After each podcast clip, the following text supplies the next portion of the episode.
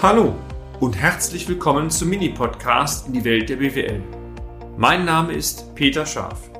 Ich bin Unternehmensberater mit Leib und Seele und gemeinsam gehen wir den Problemen der BWL auf den Grund. Kurz, kompakt, unverständlich. Unüberlegte Einsparmaßnahmen Teil 1 Gerade in Zeiten, meine sehr verehrten Damen und Herren, in denen Unternehmen täglich mit steigenden Energiepreisen, erhöhten Beschaffungskosten, Ausfälle der Mitarbeitenden und so weiter zu tun haben, ist das Thema Kosteneinsparung aller Munde. Wenn man mal schaut, so eine normale Wirtschaftslage haben wir seit Jahren schon nicht mehr gehabt. Ein klein wenig Finanzkrise, etwas Corona, jetzt das auch menschliche Drama in der Ukraine, Faktoren, die einen normalen Geschäftsbetrieb ungeheuer erschweren. Ich denke, das trifft mehr oder minder alle Branchen oder auf alle Branchen zu. Die falschen Kosten einzusparen, meine sehr verehrten Damen und Herren, mag zwar ihr Budget schonen, langfristig wachsen die unternehmerischen Risiken aber beträchtlich. Also, ich, wir stellen immer wieder fest, wenn es problembehaftet ist, Kosten sparen ist die Losung der Zeit, aber oftmals werden die falschen Kosten gespart, was am Ende kontraproduktiv sein kann. Und genau vor diesem Hintergrund haben wir diesen einen weiteren Beitrag einmal entwickelt, um Ihnen Beispiele zu geben, wo eine, ja, eine Kosteneinsparung kontraproduktiv sein kann. Also, wo die unüberlegten Einsparungen am Ende zu negativen Effekten führen, obwohl sie eigentlich einmal gut gedacht war. Vier Fehler möchten wir Ihnen zeigen, zwei davon in diesem Beitrag. Fehler 1. Unzureichende Qualifikation, Fortbildung der Mitarbeitenden. Tja, in allen Branchen steigen die Anforderungen mehr oder minder von Jahr zu Jahr. So kennen Sie, sind Investitionen in den Maschinenpark erforderlich, IT und so weiter, ähm, Sachen, die notwendig sind. Aber beispielsweise, was nützt Ihnen eine neue CNC-Maschine, wenn die Mitarbeiter nicht in der Lage sind, die Maschine auch entsprechend zu bedienen. Haben wir bei Software auch erlebt, da werden neue Programme angewendet, selbst bei Excel, und die Damen und Herren sind in der Lage, eine Summe zu ziehen, dann verließen sie ihn. Die Systeme können deutlich mehr, aber dazu muss ich natürlich auch das entsprechende Know-how haben. Eine gute Kundenbindung zum Beispiel kann ich primär durch eine hohe Serviceorientierung meiner Belegschaft erzielen. Dazu muss natürlich der Belegschaft bewusst sein, was ist eine gute Serviceorientierung und was, wie muss ich mich denn verhalten, um die dauerhaft darzustellen? Denken Sie, dass das ein einmaliger Prozess ist? Ja, Sie ahnen die Antwort. Leider nicht. Mit einmaligen Schulungen allein ist nichts getan. Sie stellt bestenfalls eine Auftaktsveranstaltung dar.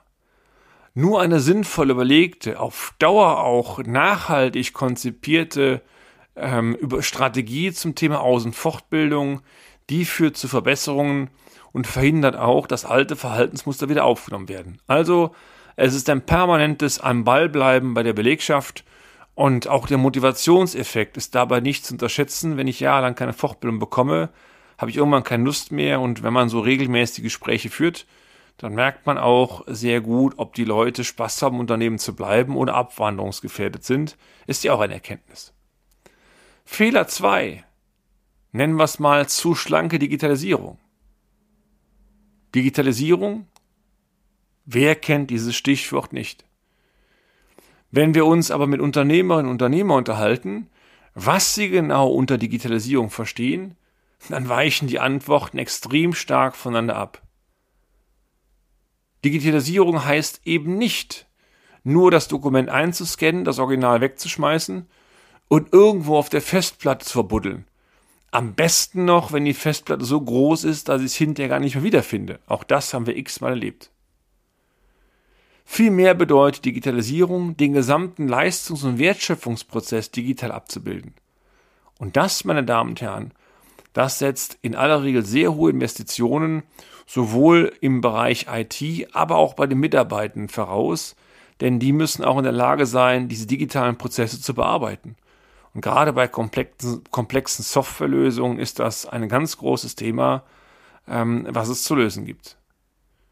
Gerade kleinere Unternehmen sind damit oft überfordert. Konkret, mal schnell ist nicht, Überlegen Sie daher, wenn Sie die tatsächliche, tatsächlich die komplette Leistungskette digital abbilden wollen, wollen Sie diesen Berg in einem Schritt angehen oder ist nicht sinnvoller, einzelne kleine Schritte zu verfolgen, aber diese Schritte auch so zu gestalten, dass sie in sich sinnvoll sind? Also nur das Dokument einzuscannen ist nicht der richtige Weg. Und ein weiterer Tipp dazu, unterschätzen Sie bitte nicht den Zeit, aber auch den Kostenaufwand hierzu, was bedeutet, dass man diese Maßnahmen auch vermutlich gegenfinanzieren muss. Ein Husch-Husch-Thema, wir sind kurz digital, davon halten wir gar nichts, bloß um der Außenwirkung sagen zu können, wir sind digital, das geht meistens daneben. Dann lieber arbeiten Sie weiter analog mit Postkörbchen, mit Verteilen im Hause. Das ist manchmal für Kleinunternehmen sicherer, als digital zu sein, um es doch nicht zu sein und nehmen dann nur so kleine Randbereiche rein, wie beispielsweise Online-Banking oder so etwas und der Rest läuft manuell weiter. Wenn Sie das Thema anpacken wollen, dann in kleinen Häppchen, die aber im Rahmen einer Strategie auf sich bauen müssen. Sonst geht es sehr oft schief.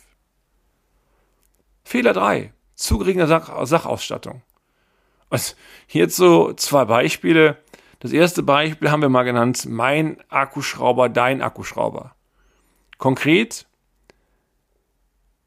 haben Sie sich einmal überlegt, dass manchmal bei den Arbeitskräften horrende Zeitressourcen gebunden werden, nur um die notwendigen Arbeitsmittel zu finden, beziehungsweise die dem Kollegen, der Kollegin abspenstig zu machen? Richtig unproduktiv übrigens wird es dann, wenn eigene Mitarbeitenden glauben, dass sie an manchen Dingen historische Rechte haben und damit die Arbeitsmittel nicht aus den Händen geben wollen. Wir haben das bei einem Dachdeckerunternehmen einmal mitbekommen. Da war es augenscheinlich drei oder vier Gesellen und Gesellen auf dem Dach, aber es, das Dach musste eingedeckt werden, Verlattung und so ähnliches. Aber es waren bei diesen sagen wir, vier Gesellen und Gesellen nur zwei Akkuschrauber vorhanden. Und der Kampf war wahnsinnig, gib mir mal den Akkuschrauber, nee, brauche ich noch und so weiter. Das ging auch teilweise in den persönlichen Bereich rein. Wahnsinn. Wenn man dann überlegt, was kostet ein guter Akkuschrauber, ich sag mal, wenn Sie vielleicht zu, zu Verkaufspreisen in den Baumarkt gehen und vielleicht 200 oder 300 Euro ausgeben, dann haben Sie schon Spitzenmodelle normalerweise. Also im Vergleich zu den Gesamtkosten eines Unternehmens gar nichts. Aber dieser, dieser Kracheffekt, mein Förmchen, dein Förmchen, die, die Sperrung bei den Baustellen, die Arbeitsineffizienz, die dadurch fliegen geht, sind immens. Und die Quintessenz, wenn diese Damen und Herren alle die gleiche Arbeit ausführen, regelmäßig, dann macht es natürlich Sinn, dass die auch den gleichen Werkzeugsatz bekommen, zumindest das, was sie regelmäßig brauchen. Die Erfahrung sagt zudem, wenn solche Tools oder Hilfsmittel auch noch personenbezogen zugeordnet werden, kann man heute alles machen, dann sinkt auch meistens die Schwungquote, Schwundquote, weil die Leute verantwortlich sind für das, was sie auch haben. Und natürlich, jeder alles macht keinen Sinn, aber die, die die Wertschöpfung bringen und dafür die entsprechenden Arbeitsmittel brauchen, die sollten sie auch bekommen. Genauso gut, wenn Sie den Eindruck haben, dass manche Damen und Herren manche Sachen nicht benutzen. Ich erlebe das im Bankbereich oftmals, dass ganze Abteilungen mit iPads ausgerüstet werden. Viele Kolleginnen, aber Kollegen doch noch auch sehr gut mit dem normalen Laptop arbeiten, aber das Pad nicht benutzen. Dann macht es auch keinen Sinn, Ressourcen zu verschwenden dann lieber sinnvoll, die freien Ressourcen zu sparen oder demjenigen Kollegen oder Kollegin zu geben, die damit umgeht. Das ist auch keine Abqualifizierung. Entscheidend ist, dass alle Leute die Leistungsmittel haben, die sie zur Wertschöpfung brauchen. Sie werden schmunzeln. Das Thema Mein Förmchen, Dein Förmchen ist kein Einzelfall. Und wenn man teilweise wirklich überlegt, für was welche Gelder ausgegeben werden, mal gerade die Inspektion des Mercedes äh, SL in der Werkstatt mit einer Rechnung von 8000 Euro im Vergleich dazu, ich brauche einen neuen Akkuschrauber. Ähm, tja, das sind schon Spannungen. Und wenn er das die Belegschaft mitbekommt, ist das Thema Motivation, nennen wir es mal auch, gelinde gesagt, sehr dünn. Im nächsten Beitrag bringen wir Ihnen noch ein, zwei weitere praxisorientierte Beispiele, die nur zeigen sollen, Kosteneinsparungen kann sinnvoll sein, ist oftmals auch notwendig, aber bitte sparen Sie die richtigen Kosten ein, denn sonst wird es kontraproduktiv. Also bis zum nächsten Beitrag. Und damit sind wir auch schon am Ende des heutigen Podcasts. Haben wir Ihr Interesse geweckt? Fein. Dann besuchen Sie uns doch einmal auf unserer Homepage unter www.scharf-office.de und schalten Sie auch beim nächsten Mal wieder ein auf eine kleine Reise in die Welt der BWL. Ihr Peter Scharf.